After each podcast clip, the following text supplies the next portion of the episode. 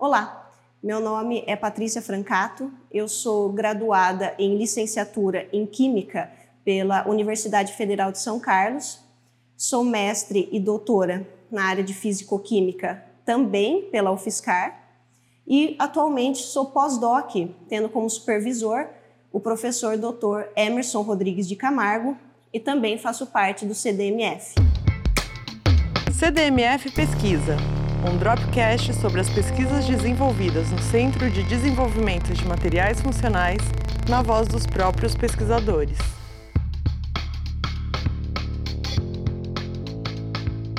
O meu projeto de pós-doc, ele é a continuação do meu projeto de doutorado, que consiste na inserção de nanopartículas de dióxido de titânio com a sua superfície modificada na matriz polimérica do PET reciclado, a fim de trazer uma melhora para suas propriedades. Nós sabemos que, infelizmente, o elevado consumo de PET fez com que houvesse um aumento no lixo proveniente principalmente do descarte das garrafas, o que ocasiona um impacto ambiental. Não só por esse descarte irregular, mas também porque houve um aumento do resíduo sólido urbano. Isso fez com que houvesse a necessidade de se reduzir os espaços que são ocupados pelos aterros sanitários. É por isso que hoje a reciclagem do PET se torna cada vez mais importante.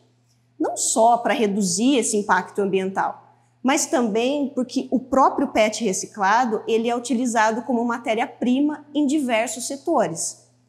Porém, o PET, quando ele passa por todo esse processo de reciclagem, ele sofre uma degradação, ou seja, há uma quebra nas cadeias do polímero prejudicando as suas propriedades mecânicas e térmicas. Então, o grande objetivo do nosso trabalho é que, com a inserção dessas nanopartículas de TiO2 modificadas, nós vamos obter uma melhora nas suas propriedades, que podem se tornar iguais, né, ou até mesmo superiores ao do PET virgem. Com isso, a gente iria conseguir a diminuição do descarte irregular desse material e também reduzir a quantidade de lixo nos aterros sanitários, dando um novo destino para esses resíduos. Um melhor destino, né, na verdade.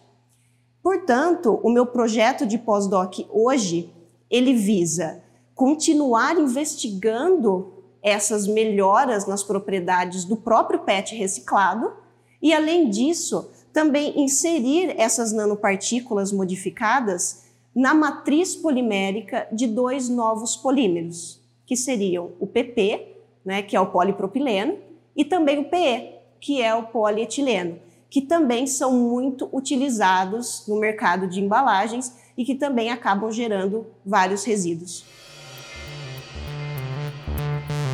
CDMF Pesquisa é uma produção do Laboratório Aberto de Interatividade para a Disseminação do Conhecimento Científico e Tecnológico, o LAB, e do Centro de Desenvolvimento de Materiais Funcionais, o CDMF.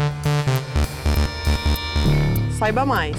Visite www.cdmf.org.br.